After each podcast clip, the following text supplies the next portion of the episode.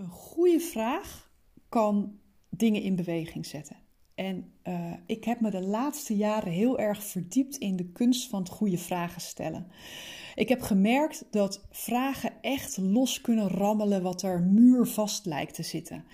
En dat ze licht kunnen werpen op dingen die normaal gesproken aan het zicht ontrokken zijn, omdat ze onder de waterlijn leven, onder de oppervlakte liggen. Ze leren je soms ook echt met een hele andere bril naar situaties kijken. En goede vragen aan jezelf kunnen je ook heel erg helpen om te groeien van binnenuit. Uh, het, is, het is een enorm krachtige tool voor zelfreflectie. En toch zijn we niet allemaal heel goed in het stellen van vragen. En natuurlijk stellen we vragen de hele dag door. Hè? Want uh, wat eten we vanavond? Uh, uh, hoe laat ben je thuis? Dat zijn de, ja, de functionele vragen waar gewoon een eenduidig antwoord op is te geven. En wat je niet aanzet tot een, een diepere laag. Dus die vragen bedoel ik hier nadrukkelijk niet. Ik bedoel echt die vragen die uh, een, een spaat dieper gaan dan dat. En daar kom ik zo meteen nog wel over te spreken met een aantal voorbeelden. Maar waar ik me altijd over verbaas, is dat we als kind ontzettend goed waren in het stellen van vragen. Hè? Waarom is de lucht blauw? Uh, wat was er toen er nog niks was? Uh, waarom is die meneer kaal? We waren de hele dag bezig met met vragen stellen. En als je zelf kleine kinderen hebt, dan, dan word je er af en toe misschien ook wel eens doodmoe van. En uh, ja, is elke, elk antwoord dat je geeft op zo'n vraag weer een reden om een vervolgvraag te stellen. Gesprekken van kinderen blijken dus ook echt voor 70 tot 80 procent te bestaan uit het stellen van vragen. En op zich is dat natuurlijk helemaal niet zo gek, want ja, ze, ze, willen de wereld om zich heen begrijpen. Alles is nog, is nog nieuw. Ze willen, willen verbanden kunnen leggen. Dus met een bepaalde verwondering en nieuwsgierigheid treden ze de wereld tegemoet en dan kom je automatisch in vragen terecht.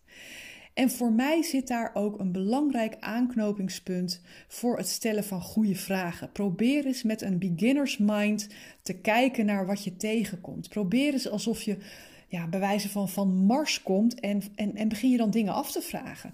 Waarom gaat het hier zo? Waarom communiceren we op deze manier met elkaar? Op het moment dat je die verwondering te pakken hebt, dan ben je al een hele stap op weg naar van die, ja, van die, van die beweging brengende vragen. Maar wat er gebeurt uh, in de loop van ons leven, en eigenlijk al vrij snel, dat is dat we uh, op school merken dat we uh, meer complimenten krijgen voor het geven van goede antwoorden dan voor het stellen van goede vragen. En eigenlijk is dat ongelooflijk jammer. Het is een ontzettende gemiste kans dat we niet veel meer getraind worden in het in de vraag blijven. Want op het moment dat je in een antwoord schiet, ja, misschien voel je hem al een beetje, daarmee gooi je een bepaalde deur dicht. Een vraag zet een deur op een kiertje en een antwoord gooit hem weer dicht. Terwijl als je in de vraag weet te blijven, dan blijft er ook steeds nieuwe informatie naar je toe kunnen komen. En dan bedoel ik niet dat je als een, een, een, vierjarige continu. Maar waarom is dat dan? En waarom? En waarom? Misschien ken je het nog wel van je eigen kinderen. Maar dat je die nieuwsgierigheid vasthoudt, ook als er een antwoord lijkt af te tekenen. En wat er gebeurt hè, als, we, als we op school leren dat we, dat we meer lof krijgen voor uh, goede antwoorden dan voor goede vragen. Dat is dat we steeds minder vragen gaan stellen. En uit onderzoek blijkt dat we als volwassenen nog maar uh, eh, 10 tot 15 procent van onze conversaties aan vragen stellen besteden. En dat is jammer, want met het stellen van vragen wordt je wereld letterlijk groter, of misschien wel dieper. Het krijgt meer dimensies. Vragen helpen je om betere beslissingen te nemen of om je bewuster te worden van uh, wie je bent, wat je kunt. Um, dus dat is eigenlijk iets um, wat we niet willen kwijtraken. We zijn gewend om naar de wereld te kijken door het filter van onze eerdere ervaringen. En dat gebeurt niet bewust, maar dat zorgt er wel voor dat we steeds moeilijker met een frisse blik naar situaties kunnen kijken. En daarom helpt het ontzettend om bij, uh, bij vragen de houding aan te nemen van een vijfjarige. dat je echt een oprechte houding van nieuwsgierigheid, van verwondering, en misschien ook wel speelsheid en fantasie hebt, waardoor je uh, uh, je waarneming als het ware verruimt. En dat is vergelijkbaar met wat ze in het Zen-boeddhisme Shoshin, ofwel beginner's mind noemen. Ik, ik, nam die term net al heel even in de mond. Dat is een manier om naar de wereld te kijken uh, alsof je alles voor de allereerste keer ziet. Dus zonder voorkennis, zonder aannames, maar vooral ook zonder oordelen. En in de praktijk zijn er eigenlijk in mijn optiek drie soorten vragen die nuttig zijn uh, uh, en, en die ik wil delen in deze podcast. Namelijk vragen die uh, innovatie aanjagen. Je hebt vragen die dingen in beweging zetten. En je hebt vragen die je helpen groeien. Dus laten we daar eens eventjes één voor één bij stilstaan.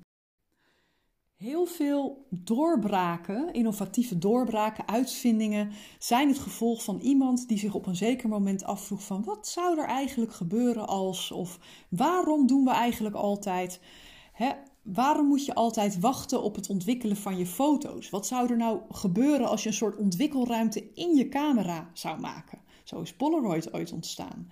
Of uh, wat als je de mensen die slaapruimte zoeken zou matchen met mensen die een extra bed of een extra kamer over hebben? Nou, dat was ooit het begin van Airbnb.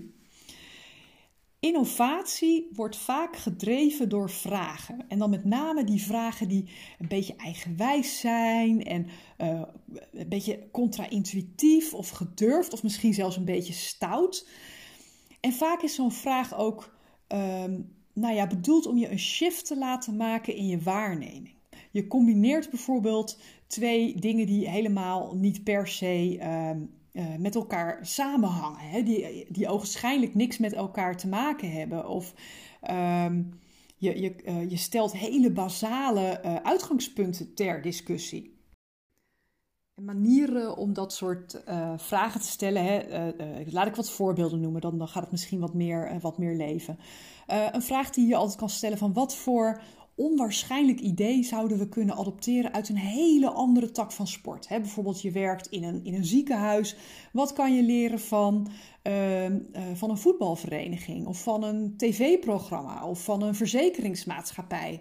Op het moment dat je dat soort combinaties gaat maken en daar vanuit een soort speelse vragende nieuwsgierigheid induikt, dan ontstaan er ideeën die misschien heel onwaarschijnlijk zijn, maar waardoor je uh, uh, weer op nieuwe sporen wordt gezet waar iets uit kan ontstaan. Uh, stel je biedt een dienst aan. Uh, ik noem maar even iets. je geeft een bepaald advies. Je geeft adviezen over ehm, financiële producten. Dan kan je bijvoorbeeld eens denken van hoe zouden we onze diensten kunnen vertalen naar fysieke producten? Of andersom, hoe, hè, we bieden een fysiek product aan. Hoe zouden we dat kunnen vertalen naar diensten? Kortom, je bent eigenlijk aan het zoeken naar uh, rare nieuwe invalshoeken die bepaalde creatieve laadjes in je brein opentrekken um, en die weer op nieuwe ideeën brengen. En soms zijn die ideeën zo ontzettend wild dat ze bijna niet haalbaar zijn, of uh, gewoon fysiek niet haalbaar zijn, hè, of, of dan tarten ze bepaalde natuurwetten zoals zwaartekracht, ik noem maar even iets. Maar dat is geen reden om ze overboord te gooien. Dat zijn vaak weer dingen waar je door associatie uh, op voort kunt borduren en, en weer tot dingen komt die wel kunnen. Dus uh, denk bij uh, innoveren niet alleen in termen van wat zou je meer of anders kunnen doen, maar misschien kan je je ook af en toe de vraag stellen: waar kunnen we mee stoppen en wat gaat er dan fout? Hè, dat is ook zo'n innovatieve vraag. Um, en um, wat altijd helpt is als je dit soort vragen in een groep doet. Juist de innovatieve vragen hebben er heel veel baat bij als je in een groep op elkaar associeert. En je merkt vaak dat er enorm veel energie vrijkomt als je die gekke ideeën echt de ruimte geeft. En al voortbordurend op die ideeën kunnen er heel veel nieuwe dingen ontstaan. Dus um, het is bijna alsof je dan een aantal creatieve breinen aan elkaar koppelt en met elkaar een soort nieuw superbrein creëert. Dus um, uh, dit zijn de leukste dingen om echt in een groep te doen. En dat kan uiteraard ook gewoon virtueel. Een heel ander soort situatie heb je als je uh, problemen hebt of knelpunten tegenkomt die zo ontzettend taai zijn dat alles muurvast lijkt te zitten. Dat je gewoon niet meer overziet hoe het nu verder moet. Of wat een volgende effectieve stap kan zijn.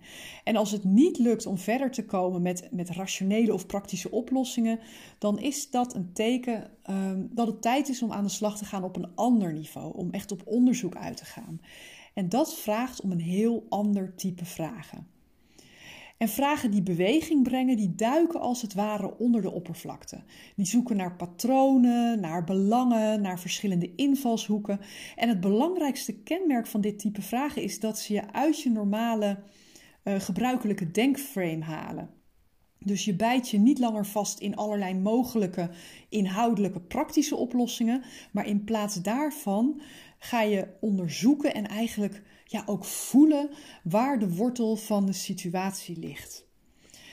En deze vorm van vragen stellen werpt een heel ander licht op de kwestie. En het doel is niet eens altijd om een oplossing te vinden. Nee, niet eens altijd. Het is vaak niet om de oplossing te vinden. Het doel van dit soort vragen is dat waar, de, uh, waar het blokkeert, waar de stroom blokkeert, um, om daar um, nou ja, op zoek te gaan wat het dan precies is. Wat voor blokkade ligt er in die rivier en met welke vraag kan je die blokkade wegnemen zodat het weer gaat stromen? En wat daar een heel mooi hulpmiddel bij is, vind ik zelf, is de kaartenset van Siets Bakker. Rake Vragen heet dat. Dat is een hele Ehm, ja, een soort, soort uh, kaartspel met allemaal vragen die je helpen om onder die oppervlakte te komen. En laat ik er een paar gewoon uitpikken, zodat je een gevoel erbij krijgt wat voor soort vragen dat zijn. De eerste vraag die sowieso altijd belangrijk is bij een probleem, uh, is je af te vragen waar gaat dit echt over? Hè, wat is het probleem dat hier speelt? En uh, waar is dit probleem misschien een oplossing voor? Dat is een echte typische systemische vraag. Um, eentje die je zou kunnen stellen. Wat als de situatie opeens verdwenen was? Wat zou je dan merken?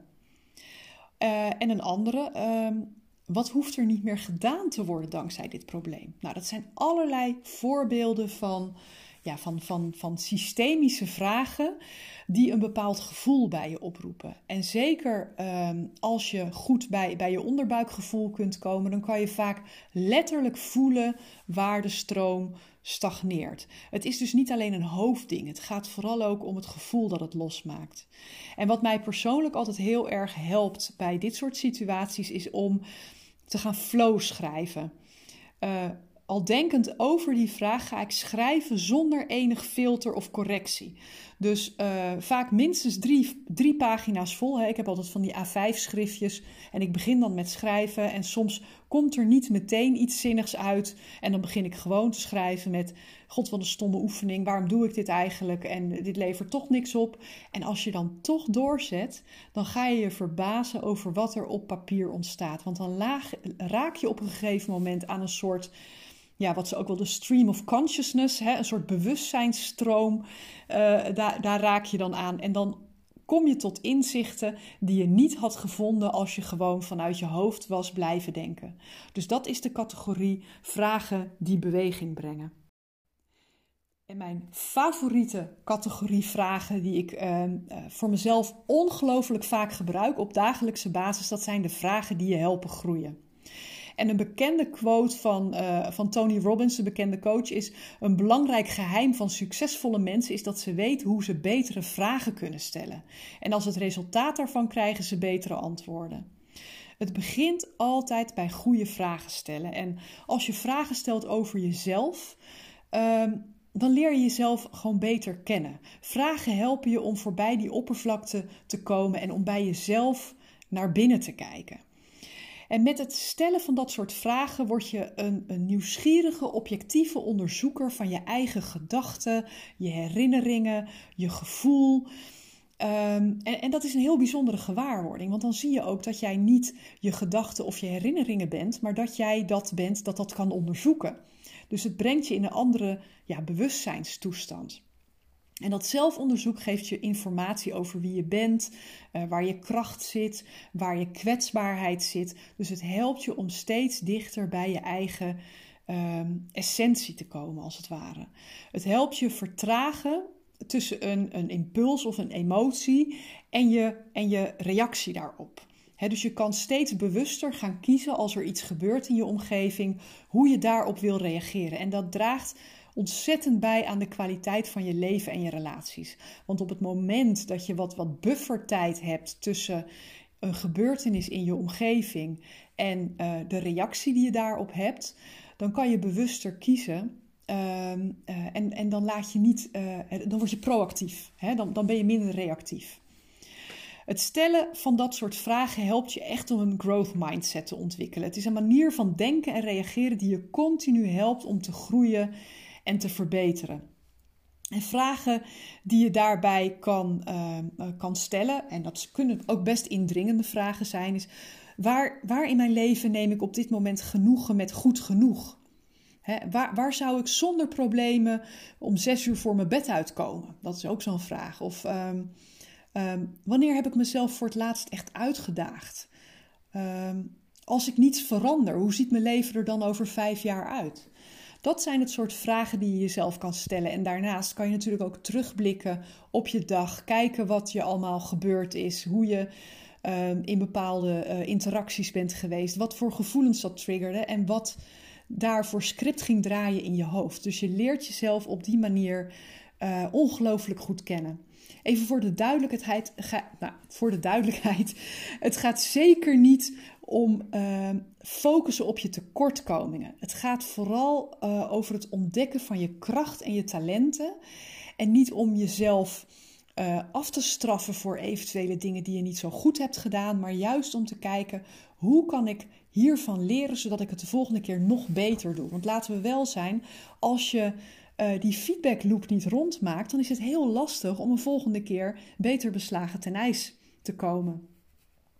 En maak dat niet te zwaar. Hè? Het, is, het is een soort speelse oefening. Daar kan je vanuit nieuwsgierigheid in stappen. En op het moment dat je voelt dat het niet meer zo voelt, maar dat het zwaar wordt of dat het een opgave wordt, dan staat niemand je in de weg om het weer even uh, terzijde te leggen. En als je gaat oefenen met het uh, stellen van vragen, dan ga je merken dat je assortiment aan vragen steeds rijker wordt, maar dat ook je natuurlijke nieuwsgierigheid en verwondering daardoor heel erg gevoed wordt. En um, dat verandert je leven, kan ik uit ervaring vertellen. Want um, het is heel makkelijk om heel snel in antwoorden en in oordelen uh, te schieten. Het is veel lastiger om in de vraag te blijven, maar op het moment dat je dat wel te pakken hebt, dan word je een soort magneet voor andere mensen. Want het is ongelooflijk prettig om samen te werken met mensen die vanuit oprechte, uh, oprecht gemeende interesse, nieuwsgierigheid, verwondering naar de wereld kijken daar gaat een soort speelse energie van uit die ontzettend besmettelijk is. Dus ik gun je dat en uh, nou ja, ik hoop dat, uh, dat dit in ieder geval je ook helpt om voor jezelf eens te denken van, goh, hoe, hoe kan ik nou, op welke punten in mijn leven zou ik wat meer in die vraag mogen gaan leven en wat uit de oordelen en antwoorden wegblijven. Nou, ik hoop dat dit je aan het denken heeft gezet. Uh, als het zo is en het was een waardevolle podcast voor je, dan zou je me ontzettend helpen als je um, uh, sterren wil geven op uh, Apple Podcast of als je de podcast wil delen met anderen, zodat veel meer mensen hem kunnen vinden. Er komt heel binnenkort nog een mooie aflevering en dat is weer een interview met iemand die ik zelf als inspirerend leider heb leren kennen toen ik nog een heel jong projectleidertje was. uh, die, ga ik, uh, die ga ik vanmiddag interviewen. Dus dat interview dat zal uh, binnenkort zal dat online komen. Helaas lukt het me net niet om die op donderdagochtend te publiceren, maar dan komt die snel tevoorschijn. Mocht je dit al luisteren op donderdag 4 maart, dan wil ik je op de valreep nog van harte uitnodigen voor de gratis online masterclass die ik vanavond geef. Die heeft de titel Nieuwe Leiders. En in die masterclass ga ik je meenemen in de geheimen van meer impact ontwikkelen. En meer impact heeft niks te maken met je rol, je rang of je functie, maar het heeft alles te maken met een paar ingrediënten die ik daar met je ga delen. Dus lijkt dat je interessant? Heb je er uh, behoefte aan om meer impact te ontwikkelen? Wil je graag uh, mensen in je omgeving in beweging brengen? Wil je een positieve verandering brengen in je omgeving? Dan nodig ik je van harte uit om je aan te melden op mijn site deimplementatiedokter.nl forward slash masterclass streepje nieuwe streepje leiders. Dus dan masterclass nieuwe leiders. Ik zal de link ook even in de show notes zetten, dan kan je het daar opzoeken.